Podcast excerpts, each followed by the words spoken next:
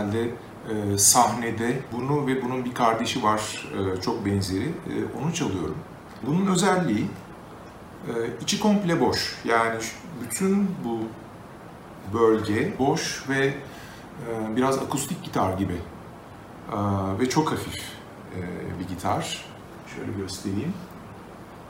Bu gitarın en karakteristik yanlarından biri e, volüm ve e, ton potansı yok. Ben gitarlarımda potans kullanmıyorum e, uzun zamandır. E, sadece manyetik switch'i e, var. E, şu iki manyetik arasında seçim yapmak için ve şu manyetik için seri, single ve paralel switch var bir tane. Manyetik olarak eski bir Gibson kullanıyorum neck pozisyonunda.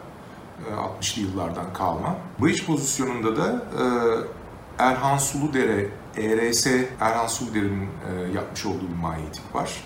Gitar Bricken Aliyu yapımı, Bricken Guitars. En güzel taraflarından biri şurada yumuşak bir geçiş var. Genelde vidalı olduğu zaman buralar çok konforlu olmaz. Dolayısıyla bayağı üst dizlere kadar rahat elimi sokabiliyorum. Bir de enteresan bir e, özellik 23 perdesi var gitarın. Yani normalde 22 ya da 24'tür. Ben 23 kullanıyorum nedense. Bu e, gitar çok hafif ağaçlardan e, yapılmış olan bir gitar. Şu Ayos diye bir Afrika kökenli bir ağaç. Oldukça yumuşak, neredeyse balsaya yakın. Önde de sapele var. Bir Maun ailesinden yine bir Afrika kökenli ağaç. Bu gitarın kardeşinde de tüm konfigürasyon aynı, yani manyetikler de e, aynı sayılır. Fakat e, önde ceviz e, ağacı var. Fretler Evo diye bir malzeme. Bu normalde gitar perdeleri nikel alışımlı bir malzemeden yapılıyor. Bunda nikel yok ve ona göre çok daha sert. Yani çelikten biraz daha yumuşak fakat ömür boyu yıpranmadan kullanabiliyorum bu perdeleri. Ee, normalde her sene değiştirmem gerekiyordu çünkü perdeleri uyuyordum. Evet. Sonra yine Briken Alio'nun yaptığı e, bir bariton gitar. E, bu bas gitar uzunluğunda e, bir enstrüman. Yani şuradan itibaren normal gitar bundan sonra 5 e, perde daha var. E, bir dört yani kalın C'ye kadar gidiyor. Bunu tercih etmemin sebebi ise e, şimdi 7 telli gitarlar da var ve 7. tel yine kalın C notasına akord ediliyor genelde onlarda. Fakat kalın bir teli kısa bir tel boyunda kullanmak yerine uzun mesafede daha ince bir teli kullanmak daha iyi tınlıyor bence. Ve kısa saplı yani ya da normal saplı bir gitara göre çok daha fazla ve farklı armonikler çıkıyor. Bu gitarda sadece neck manyetiği var. Bu 80'li yıllardan bir Seymour Duncan. Ve Yine volüm ton e, potansı yok. E, bu manyetik için yine seri, single ve paralel switch var bir tane. Bir de e, piezo e, köprü var bu gitarda. E, yani şuradaki piezo kristalleriyle e, sesi alabiliyorum. Bu da e, akustik gitar sesi de elde edebiliyorum bununla. Yani amplifiye edilmiş akustik gitar sesi. Ve normal manyetikle de e, bunu e, karıştırabiliyorum. Yine şuradan itibaren yani normal gitardan itibaren 23 perde var. 5 perde daha ekleyince 28 oluyor. Şöyle göstereyim. E, bu gitarı sadece e, eşlik çalarken kullanıyorum. Yani akorlar çalarken, solo çalarken hiç kullanmıyorum. Onun için çok konforlu bir gitar değil çünkü. Ama solo çalarken kullandığım bariton gitar bu. Bu ilk yaptırdığım bariton gitar bir çağlayan örgü yapımı. Bu oldukça geniş e, range'i olan bir gitar. Yani şu normal gitarın gittiği yer kalın mi. Ondan sonra dört perde daha var. Doğudan, kalın doğudan başlıyor. Ve 36 fret sonra ince do'ya geliyor. Yani 5 oktavlık bir range'i var. Bayağı tiz. Normalde gitarlar 4 oktav oluyorlar e, genelde maksimum. E, dolayısıyla hem daha kalın bariton hem de piccolo sesleri elde edebildiğim bir şey. Bu gitarın çılgın gövde şeklinin sebebi de şuralara inince artık normal pozisyonda çalamamaya e, başlıyor insan. Dolayısıyla e, parmaklar da zaten perde aralarına sığmadığı için tırnaklarımla çalıyorum ve ister istemez elim şöyle bu pozisyondan bu pozisyona geçiyor ve e, altta da boynuz olması bunun gibi çok konforlu olmuyor. O yüzden böyle bir e, tasarım yaptık. Şöyle göstereyim gitarı. Bakın şurada da şöyle bir form var. O da e, böyle bir gitarın rahat çalınabilmesi için sapın gövdeden şu açıda çıkması lazım. Ki kalınlarda şöyle elimi açabileyim, incelerde de böyle e, rahat bir şekilde çalabileyim. Tamamen ergonomi amaçlı bu gövde şekli.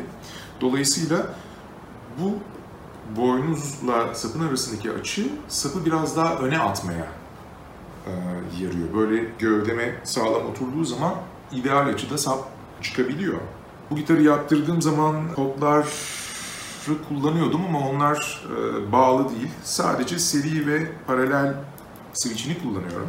Manyetik bir e, Seymour Duncan Alan Holsworth e, model. Jack yeri burada. Bu gitar da e, çok çok hafif. İçi boş. Dolayısıyla bayağı tüy gibi uzun süre çalması oldukça konforlu. Komple mount'dan bir gitar. Sap klavye abanos sadece. Normalde çok e, sert bir e, ağaç benim için. Ben e, yumuşak ağaçları tercih ediyorum. Fakat bu gitarın yapım amacı farklı olduğu için e, oldukça sert sesli, vahşi bir gitar bu. Ve ağaçlarda o, o sese tabii çok etki ediyor. Bu bir no-name Strat, Fender Stratocaster benzeri bir gitar.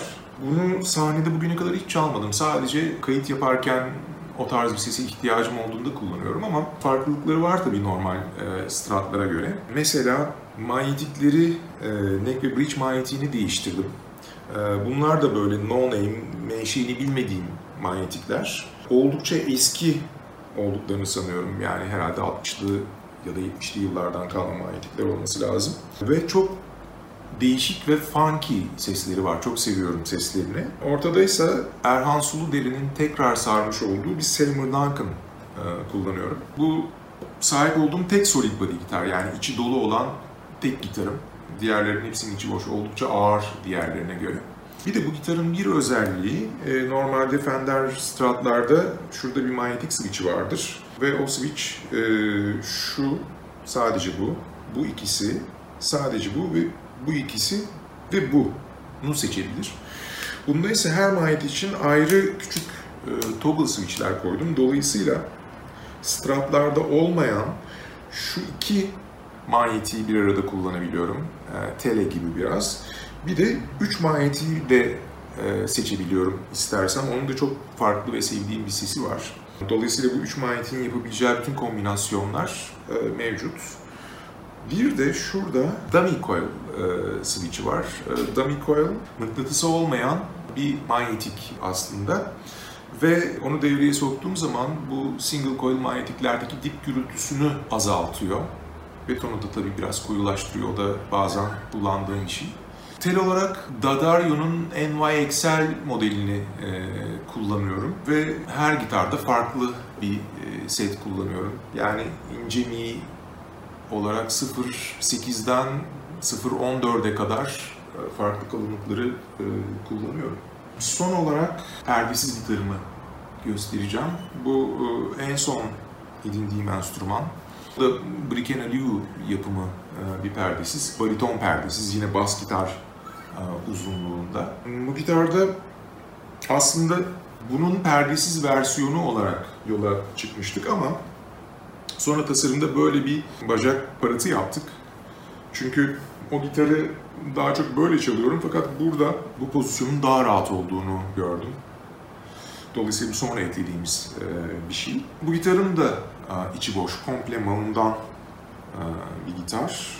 Ön tarafı sapele. Manyetik olarak Erhan Sulu Deri'nin tekrar sardığı bir Seymour Duncan Hallsworth modeli var. Bu gitarın en önemli özelliği şuradaki sustainer. Sustainer'ı da şurada görünüyor bilmiyorum küçük bir aparat var. Onunla yaklaştırıp uzaklaştırabiliyorum telleri. Sustainer E-Bow gibi kullandığım bir alet. Fakat altı teli birden aynı anda çalıştırabiliyorum. Ve perdesiz gitar çalanlar biliyordur. E-Bow'u aynı anda sadece tek telde. Bunda ise akor basıp hepsini uzatmak mümkün. Ve aynı zamanda normal böyle pena ya da parmak tekniğini de kullanarak çalabiliyorum ve e, bu küçük aparata basarak sustain'i devreye sokup çıkartabiliyorum. Bu da büyük bir artı çünkü e-bow'da e, sağ elinizi e-bow'u tutmak için harcıyorsunuz. Dolayısıyla normal pena ya da parmak tekniğini kullanamıyorsunuz. Yanımdaki gitarlar bu kadar. Ben şimdi kaçtayım. Yani İstanbul'da başka gitarlarım da var ama buraya sadece bunları getirdim. Pedallara gelince mainboard'um bu. Bu caz çalarken böyle çok fazla farklı sesler kullanmadığım nispeten konserler olduğu zaman taşıdığım pedalboard. Kısaca anlatayım. Şimdi gitardan kapasitansı çok düşük bir kabloyla bu Mark Bass kompresöre giriyorum. Ve bu hep açık olan bir pedal. Yani sinyal her zaman buradan e, geçiyor. Ve bu kompresyonun lambada yapıldığı bildiğim kadarıyla tek pedal. Yani e, stüdyo kompresörleri var tabii lambalı ama genelde e, pedal formatındaki lambalı kompresörlerde lamba gain katında kullanılıyor ama kompresyon daha transistörlü ya da optik yapılıyor. Bu o yüzden özel bir kompresör. Hiç böyle hemen hemen hiç basmayacak şekilde, sıkıştırmayacak şekilde e, bir ayarla kullanıyorum bunu. Buradan sinyal e, şu L ile e, switcher'a geliyor. Bu bir send return pedalı. Bunun sendinden distortion, e, booster ve kompresör pedallarıma yolluyorum. Bu solo tonu e, yani kirli ya da overdrive'lı e, ses için kullandığım pedallara yolluyorum. Sonra return'dan dönüyorum ve time efektler, choruslar, delay'ler, reverb'ler şey, gidiyor ses. Distortion kanalında ilk olarak Boss CS2'ye e, gidiyor gitar sinyali. Son 1-2 yıldır kullandığım pedal bu. Daha önce Boss CS3 kullanıyordum bunun bir sonraki modeli. Ve yıllar içinde böyle bir sürü Boss CS3 geçti elime ve hepsini e, memnun olmadığım için farklı şekillerde modifiye ettirdim. Fakat aradığım şey aslında bir önceki modeldeymiş. Bu 1980'lerin ortalarında birkaç sene üretilmiş olan bir pedal. eBay falan gibi yerlerde e, bulunabiliyor ancak. Boss CS2'den sonra şu iki Booster'a geliyor gitar sinyali. E, bunlar da yine Lele'nin e, ürettiği boosterlar. İkisi birbirinden farklı özelliklere sahip. Bunda şey var, e, empedans değişiyor ve e, özellikle yumuşak çalarken bütün o e, duyulması zor olan nüansları e, da e, duyulur hale getiren bir e, pedal. Bu booster'da ise e, şurada görünen küçük trim potlarda bir parametrik equalizer var. Hangi frekansı, hangi genişlikte ne kadar boost edeceğinizi seçebiliyorsunuz. Dolayısıyla overdrive'a girmeden önceki sinyalin karakterini e, şekillendirebiliyorsunuz. Başka boosterlarım da var aslında. Fakat onları kullanmıyorum çünkü benim için çok önemli olan bir şey var. Bütün bu pedallarda yani bütün kompresörler, drive'lar ve boostlarda. O da sesin nispeten daha geniş olması, yüksek headroom'lu olması yani hani piano forte ilişkisi çok önemli benim için. Ee, onun geniş olması lazım. Yani kompresör ve overdrive kullanınca dynamic range oldukça daralıyor. Yani piano forte, forteler ve piyanolar arasındaki fark gitgide sıkışıyor ve tek bir seviyede çıkmaya başlıyor. Ses ona yaklaşıyor. Bu da benim kaçındığım bir şey. Yani akustik enstrümanlar gibi forte ve piyano olmalı. Onu tuşemle ayarlayabilmeliyim. E, bunlar da bunu e, nispeten kolaylaştıran ve mümkün kılan pedallar. Çoğu booster daha böyle odaklı, daha fokus bir ses veriyor. O da aslında daha sıkışık bir ses demek. Sert ve sıkışık bir ses demek. O yüzden bunları tercih ediyorum. Ee, overdrive olarak Sunzamp'ın klasik modelini e, kullanıyorum çok uzun yıllardır.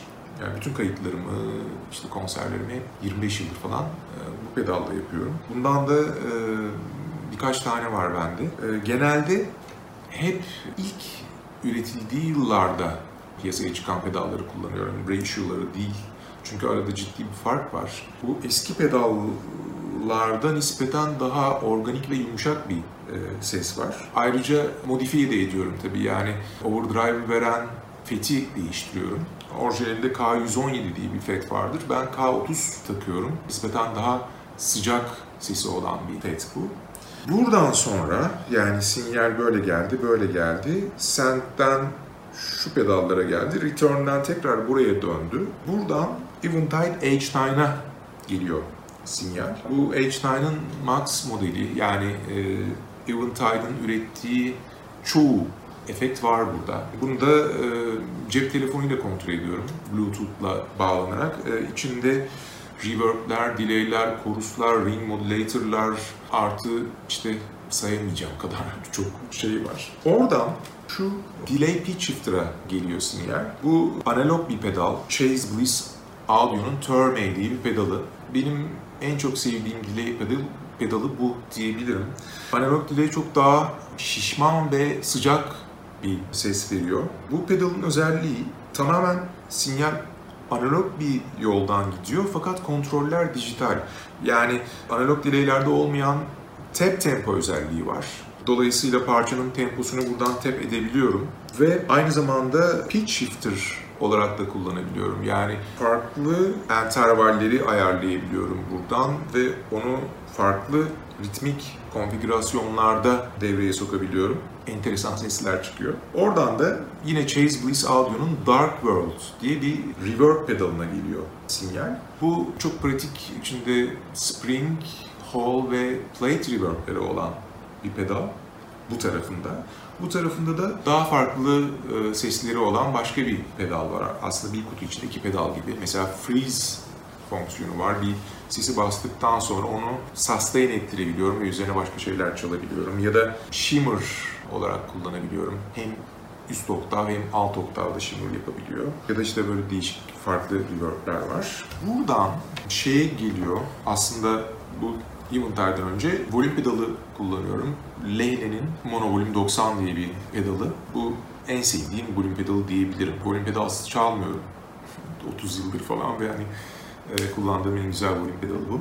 Daha elektroniği e, işin içine kattığım projelerde ise başka pedallar da kullanıyorum. Yani bu e, yerde duran bir pedal board ama desktop olarak kullandığım pedallar oluyor. Onlar da mesela Zevex Fuzz Factory bu enteresan bir faz. Self oscillating faz diyebilirim. Yani bütün bu düğmeler interaktif olarak çalışıyor ve farklı frekanslar osilasyona giriyor ve gitar sinyaline karışıyorlar, blend oluyorlar. Oldukça böyle vahşi sesler çıkabiliyor. Çok seviyorum pedalı. Aynı zamanda gate ve kompresyon da var içinde. Dolayısıyla böyle pili biten pedal sesi falan gibi değişik şeyler çıkabiliyor. Meris Ottobit Junior kullanıyorum bazen. Maden Öktemer Sönmez gibi projelerde kullandığım bir pedal.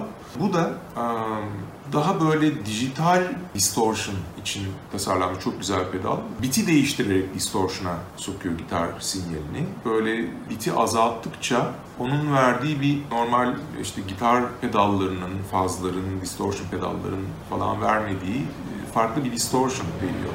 Aynı zamanda sample rate'i de e, değiştirerek farklı renkler yakalamak mümkün. Çok güzel bir filtresi var ve e, böyle masa üstünde durduğu zaman real time bunları kullanabiliyorum. İçinde aynı zamanda e, sequencer ve stutter gibi pedallar da var. Tap temposu olan bir pedal bu. Dolayısıyla parçanın temposuna göre farklı ritmik yapıları devreye sokmak mümkün bu Beat Crusher'la falan beraber olarak.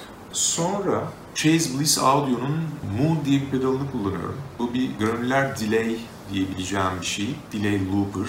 Bu sürekli dinleyen bir looper aslında. Yani pedal kapalıyken sizin çaldığınız her şeyi hafızasına alıyor belli bir zaman dilimindeki ve pedalı açtığınız anda buradaki düğmelerdeki konfigürasyona göre o son çalmış olduğunuz şeyleri devreye sokuyor. Fakat onu bozarak, farklı glitchler vererek ve aynı zamanda düğmeleri kurcalayarak real time sesi değiştirebiliyorsunuz. Çok enteresan ve e, sürprizli sesler çıkıyor. Bu da aynı kutuda iki pedal içeren pedallardan ve bunun içinde de bu kaydetmiş olduğunuz şeyi çok farklı algoritmlerden geçirebiliyorsunuz, modifiye edebiliyorsunuz. Burada switchlerle farklı routing seçenekleri var sinyal için. Ondan sonra da blooper kullanıyorum. Chase Lewis Audio'nun. Bu e, bir looper pedalı. Fakat normal looper pedallarından şöyle bir farkı var. Sesi kaydettikten sonra onu diğer loop pedallarında olmayan farklı süreçlerden geçirip değiştirebiliyorsunuz, bozabiliyorsunuz. Bu yaptığınız değişiklikleri kaydedebiliyorsunuz ya da silebiliyorsunuz, tekrar geri dönebiliyorsunuz. Yani çok çok farklı elektronik, noise, ambient bir sürü yere çekebiliyorsunuz. Normal looper olarak da kullanabiliyorsunuz.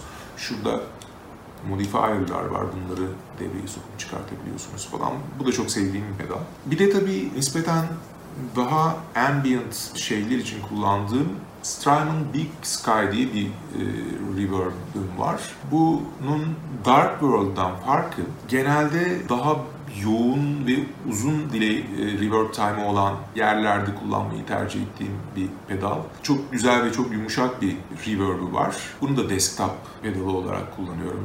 Çünkü sürekli böyle bir şeyleri kurcalamayı seviyorum çalarken. Sonra başka ne var? Wah var. Nadiren kullanıyorum. Her zaman kullandığım pedal değil. Fakat çok sevdiğim bir Wah Çünkü bazı şeyleri var. Mesela ayağımı bastığım anda devreye girip çektiğim anda devreden çıkacak şekilde ayarlayabiliyorum. Ve range'ini, Q'sunu, o bağlayan, baklayan frekansını seçebiliyorum. Bu da Ibanez'in Weeping Dem adlı pedalı. Son olarak da power supply çok önemli tabii. Pedal board'un arkasında şey var. Strymon Zuma diye bir Strymon power supply'ını kullanıyorum. Double, double isolated bir power supply bu. Mekanlardaki elektrik ve toprak sorunlarına karşı en temiz sesi almamı sağlıyor. Ve onun extension'ıyla da masa üstündeki pedalları besliyorum. Toparlarsak işte bütün bunları kullanıyorum. Ama bir yandan da şeye inanıyorum. Pedal, ekipman, gitar dünyası çok teferruatlı ve karmaşık bir dünya. Fakat bir açıdan da ikinci önemli bir e, dünya. Çünkü insanlar genelde kullandıkları ekipmanla iyi sese ulaşacaklarını düşünebiliyorlar. Fakat bu yanlış bence. Her şey insanın dokunuşunda, tekniğinde, artikülasyonunda gizli ve pedallar ve enstrümanlar önemli mi? Tabii ki önemli ama ileri seviyedeki gitarcılar için bence. Yani kendi dokunuşu, kendi sesi olan insanlar o sesi en iyi aktarabilmek için gerekli olan ekipmanları kullanmak zorundalar. Ekipman o zaman önemli oluyor. Ama o seviyede olmayan gitarcılar için daha nispeten başlangıç ya da orta seviyedeki e, gitarcılar için ekipman şeyi sağlayamıyor.